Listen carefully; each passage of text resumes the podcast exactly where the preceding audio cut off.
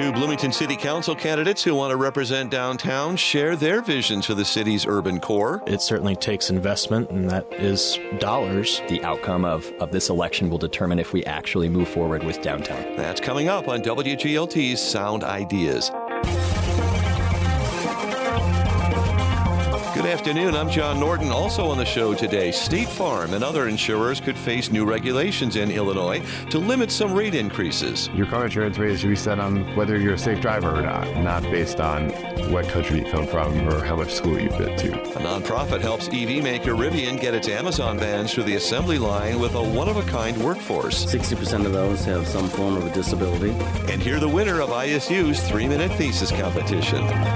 Those stories follow a Bloomington Normal News update just ahead. This is WGLT Sound Ideas on 89.1 FM and WGLT.org, part of the NPR network. Support for WGLT comes from Bloomington Normal Audiology. Hear My Story continues with local patient Ryan Fuller and his mother Stephanie. I used to be under impression that I'd get made fun of and bullied, but I have not. People have actually like, "Oh, that's cool," you know? It's just something different and I embrace that. Ryan and Stephanie's full story can be found at bnaudiology.com.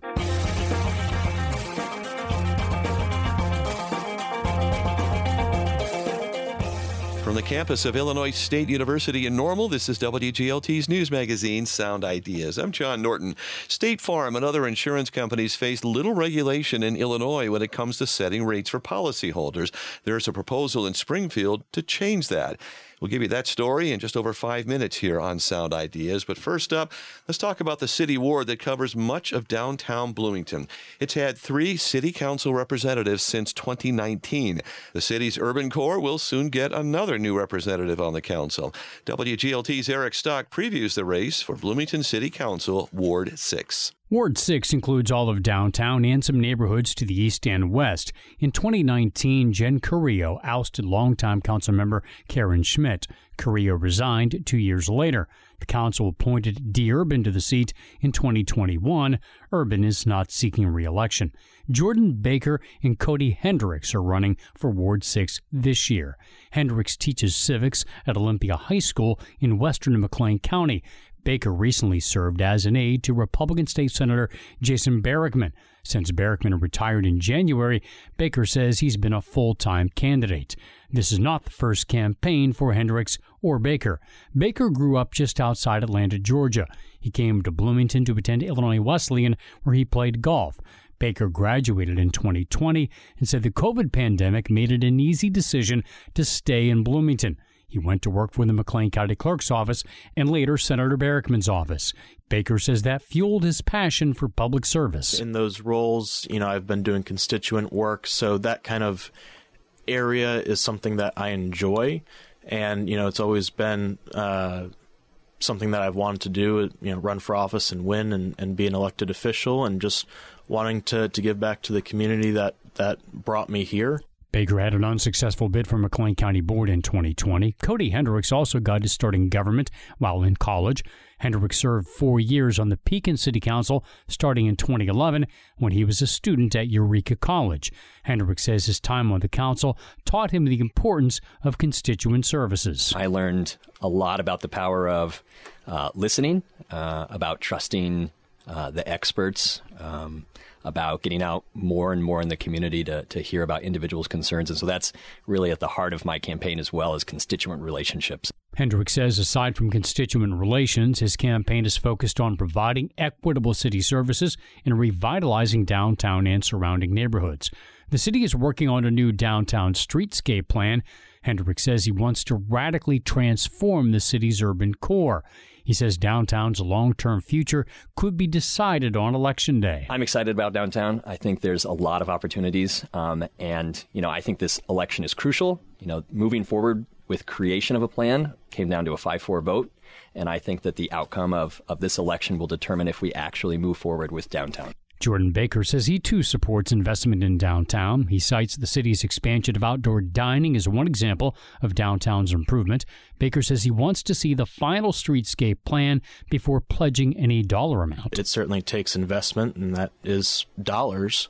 Um, but I'd certainly like to see the city, you know, go after as much, you know, federal and state grants as possible to to lower uh, any cost to the city.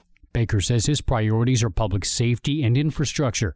Baker says he's heard from Ward 6 residents who are concerned about crime in their neighborhoods. Some of the more uh, physical and just terrible uh, crimes, one third of those happen in Ward 6 as compared to the whole city.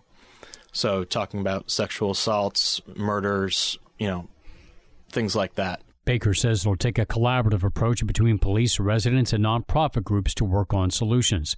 Baker says the current city council has made roads and sewers a priority, but he's still not sure it's enough to keep up with maintenance. Certainly, we need to invest more in roads and, and do it so in, in a smart fiscal manner. Um, you know, obviously representing the west side, there have been complaints about, you know, old sewer lines. Cody Hendricks says he wants the city to do more to encourage infill development to help with the housing crunch, especially with the lack of affordable housing. He says that may require perks for developers, such as waiving liens on vacant buildings, waiving sewer hookup fees, and setting up pre developed housing plans. And it will likely take changes, he says, to the zoning code. A lot of cities have done that. It takes time. Um, as you kind of casually review those and determine is this something that we still need as a, as a zoning uh, uh, law or code, um, I think that's the first step. Hendrick says he's encouraged by the city's move to bring management of the city owned downtown arena in house. It's lost money for years. Hendrick says he hopes the venue can at least break even, but says the arena and ice center next door have value as a resource for all kinds of community events. And I don't know what that point is right now, um, and I think that's where we have to have those conversations. But you know, I am somebody who who does believe, as a teacher, uh, you know, I believe in providing opportunities for individuals in our community, especially kids, uh, to have those opportunities. And so, I think we need to find what that level is. If we don't break even, Jordan Baker says he wants to give city staff a chance to reverse the arena's trend of financial losses before considering other options. I don't think it certainly helps them projecting negativity when they're trying to, you know, work on some new ideas and concepts to get more people in, get more revenue going. City council races are nonpartisan, but candidates don't leave their political views at the door. Cody Hendrick says on a scale of 1 to 10, 1 being most conservative, 10 being most liberal, he gives himself a 7. Hendrick says he wants to help the ward's higher percentage of low income residents and he wants to live in an inclusive community. My partner Eric and I, being part of the LGBT community, um, it's important that we have a place that is safe, uh, that we feel that you know we can be our true selves in um, and so i think that that's something important to the city council as well being kind of a representation um, and showing that bloomington is a safe place for all people Hendrick says he'd also like to see the city see contracts with more minority owned businesses. Jordan Baker ran as a Republican for county board, but says he doesn't plan to view city issues through an ideological lens. If it's uh, a more center left idea that makes the most sense, and that checks off all the boxes, I'm more than happy to support it. If it's a center right idea that makes the most sense to a solution or to a problem, I'll, I'll support it. Baker and Hendricks both hope they can find enough support to help shape the future of downtown and the city as a whole. I'm Eric Stock. Early voting is underway. In addition to Ward 4, which we covered yesterday on Sound Ideas, Bloomington Wards 1, 2, and 8 are also on the ballot. Those three races are uncontested. Each of the candidates has been invited to appear at the Candidate Open House on March 22nd. That'll be at Illinois State University's Bone Student Center. WGLT is hosting the event along with the League of Women Voters of McLean County, the Bloomington Normal NAACP, and the University Center for Civic Engagement.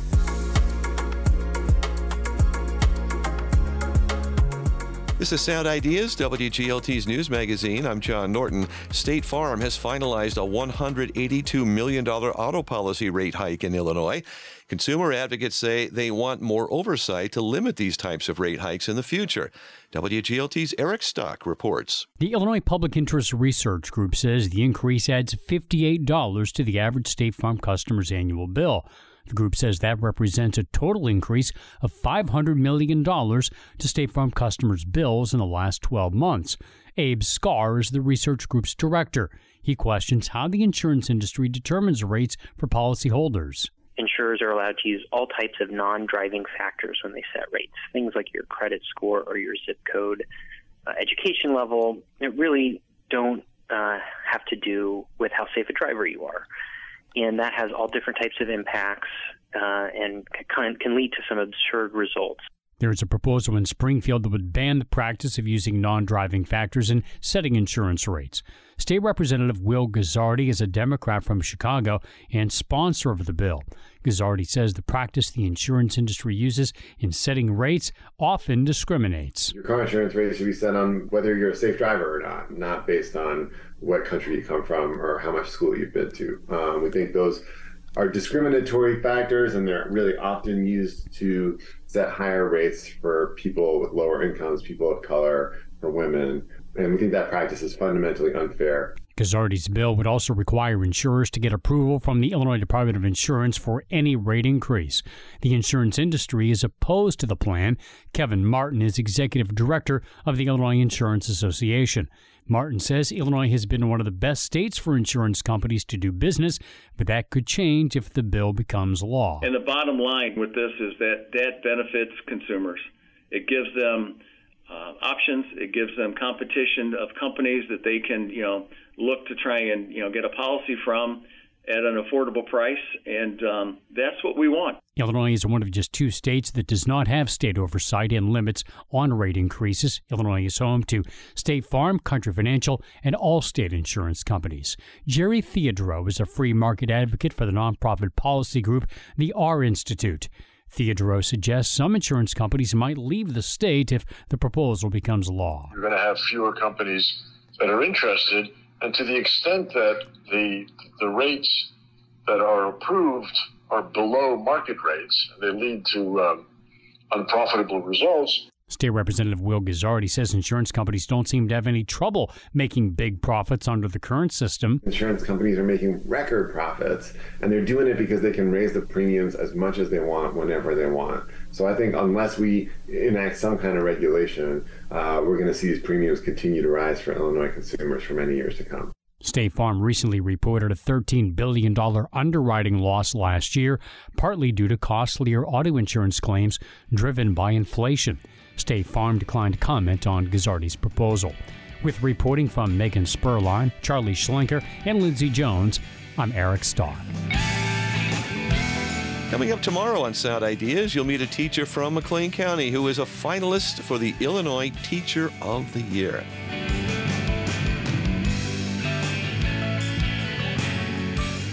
If it's happening around the world. NPR's Frank Langfitt is in London covering this one. Hey, Frank. Good morning. Cuba is experiencing its biggest anti government protests. If it's happening here at home. On a blistering hot day in Twin Falls, Idaho. On the northeast border of Mississippi, where the river nourishes rich and green. Morning edition from NPR News will take you there, wherever the story is. Listen every weekday.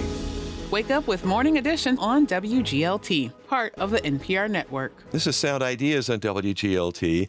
When electric automaker Rivian ran into a production bottleneck manufacturing 125,000 vans for e commerce giant Amazon, it turned to a group of workers who often struggle to find jobs. Dan Letourneau is president of Peoria Production Solutions. The nonprofit was founded over 80 years ago to help people recovering from tuberculosis find work. He tells Tim Shelley from sister station WCBU the organization remains true to its original mission. We have about 309 employees. 60% of those have some form of a disability. They're very high functioning, they, but kind of the um, diversity of, of the of the um, disability can be low vision, no vision, wheelchair bound, uh, on the autism spectrum, mental, physical, uh, developmental issues. Uh, one of the, the, great pipelines for employment that we have are special ed and co-op programs through high schools, and we're operated uh, like a not-for-profit. We're fully self-funded, so um, whereas a company next door like Epic, who I'm on their board, relies on fundraising, donor solicitation, state and federal money through grant writing. We we do none of that. We have to run ourselves like a like a for-profit business. However, because we're not for profit and our focus is jobs, not profit, we're able to go to customers and be much more competitive than our than our competitors. Someone like SC2 um, or other packaging companies that are for profit, nothing against them, but they're going to price jobs at 30, 40% margin. We typically uh, would do it for single digit uh, margin points or even break even if it means we can create several jobs. And you mentioned also uh, Rivian. You've got three to four people working on a project for them right now. How'd that come about? They were looking in the area for somebody to do some assembly um, and packaging of their Amazon cargo vans. They they currently have an order for 125,000 uh, electric vehicles with the Amazon delivery vans. As you know, Amazon and Jeff Bezos are big uh, investors in them, and they have a, a, a huge order 125,000 vans, which um, every van has a um, cargo cooling assembly. And Rivian found out that they their line was not optimized because they were stopping to assemble these units, which took about 12 or 13 minutes apiece. So they looked on the outside. We weren't the only company they looked at, um, but they we were the only company that would do what they call a directed buy, which is very common. We do it for Caterpillar, we do it for Komatsu, where they direct us where to buy these three or four components that we're assembling for these cargo uh, assemblies. So um, they told us who they're buying from, the price they're buying from, and we go ahead and buy it and then supply them uh, with a kind of a full cost based on the components and our and our labor and our, our small margin in that. This solved the choke point for them. Uh, it helped bring that installation time down from 13, 14 minutes. Yeah, to where they can yeah where they can just then grab it out of a box and it's more like 45 seconds to install it. Whereas before they were spending you know almost 15 minutes with the installation of it. Um, uh, we were fortunate enough to be uh, invited to a supplier uh, event out there in out in Normal in November, and we got to do a catwalk tour, and we got to see the section of the line. Uh, one, the two lines. One is uh, one set up to do their two vehicles, and the other one is doing nothing but Amazon vans. We were able to see these fans being taken out of the box and put in and installed very quickly. So you know, it, it clearly it's an advantage if, um, from the standpoint of you know, let us do what we do well and let us set you up for success and let them just focus on what they do. And they've come to us with other projects as well with a similar mindset. Uh, something called a DEGAS model, like D-E-G-A-S, which is looks like like a, a radiator overflow device with a couple hoses on it that they're assembling machine side and then installing into the vehicle. So we've quoted that. We've quoted a couple other opportunities. So I suspect that over time, Rivian's going to grow to be a you know very significant uh, customer of ours. Now Caterpillar is obviously we're in Peoria, so Caterpillar is more than half our business, and will likely always be. Um, but it doesn't help to, or it doesn't hurt, I should say, to diversify ourselves and just have other uh, large EOMs in the area to, to work with. Anything else you'd like to add about uh, your collaboration with Rivian or anything else? Well, you know, I, I, I think that, you know, just one thing I, I should have mentioned is our mission is to be the premier employer of individuals with disabilities. And whether we're doing that here, and we've done a great job of that in Peoria. Uh, my my long term vision before I retire, I'd like to have another facility like this that's servicing Bloomington Normal, Galesburg, Rockford, Springfield, those other those other areas in Central Illinois. Because uh, as much as I can tell, I've started looking at Bloomington Normal because we've got a couple. Uh, we're doing work for Midland Paper, we're doing work for Rivian, um, and and the reason PPS has been successful is because of Caterpillar, because they've been able to supply steady, consistent business. So there's no reason that to believe, no reason to believe that there's not a population like ours being underserved or not served at all in those other cities. And if we had a base of six, eight, ten employers like we have Caterpillar here in Peoria, Rivian and Midland Paper being two of those, there's no reason we could not open up another facility out there and then find a population similar to ours and, and kind of take this this great business model and, and just do it in uh, other locations within the state. It was Peoria Production Solutions President Dan Letourneau speaking with WCBU's Tim Shelley about the company's work with electric automaker Rivian. Sound Ideas is WGLT's news magazine. I'm John Norton. An Illinois State University graduate student has been honored for her research on how our bodies fight off bacteria with bleach that our body creates. Sadia Sultana won first prize at ISU's annual three minute thesis competition at the Normal Theater. Sultana studies biological sciences at ISU and was one of 11 students in the contest. Can you recall the chemical that you first smell when you step in into a swimming pool? Bleach, correct? Bleach is also present in the tap water. And almost all of us use bleach as a household disinfectant. And all the purpose of using bleach in these scenarios are to kill unwanted microorganisms. But do you know that inside our body, we are also producing bleach to kill pathogens that otherwise have no business to be in our body? We actually do. We have very sophisticated immune system to fight with invading pathogen. An important member of our immune system is neutrophil. So neutrophils are present in our blood, so they search for pathogens, and whenever they recognize the pathogen, they engulf the pathogen and kill it. So in this killing process, neutrophil generates a toxic antimicrobial bleach. So over my PhD, I was wondering then how does different bacteria respond in presence of bleach? To study this, I used Escherichia coli or E. coli as a model organism. Because E. coli is a very diverse bacteria. They're present in different parts of our body. There are E. coli that is good for us, and there are E. coli that cause different type of infections, such as intestinal pathogenic E. coli that cause diarrhea, or UPEC that cause urinary tract infections or UTIs. I found that UPECs are highly robust and able to survive better in presence of bleach and neutrophil, as you are seeing in this graph. On the other hand, intestinal E. coli are not good. They easily die in those conditions, as here. So in my research, I also identified a gene that we named as factor X that allows UPEC to survive better in presence of bleach. In fact, the gene is so important that when we delete it, now our UPEC behave as similar as an intestinal E. coli.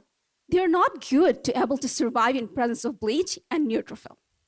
So what does this factor X do? Can we develop drug targeting factor X that can cure urinary tract infections? These are the questions I'm currently working on. But to wrap up, we all have bleach producing factories in our body that protect us from invading pathogens. But some pathogens, like UPEC, have evolved resistance and unable to evade our immune surveillance. Whereas researchers like mine is shedding light on this resistant mechanism and will potentially enable novel therapeutic options. Thank you. Sadia Sultana won a $750 first prize and can compete in a regional thesis competition. You can hear all the winning presentations at WGLT.org. And that is Sound Ideas today, WGLT's news magazine made possible in part by Bloomington Normal Audiology.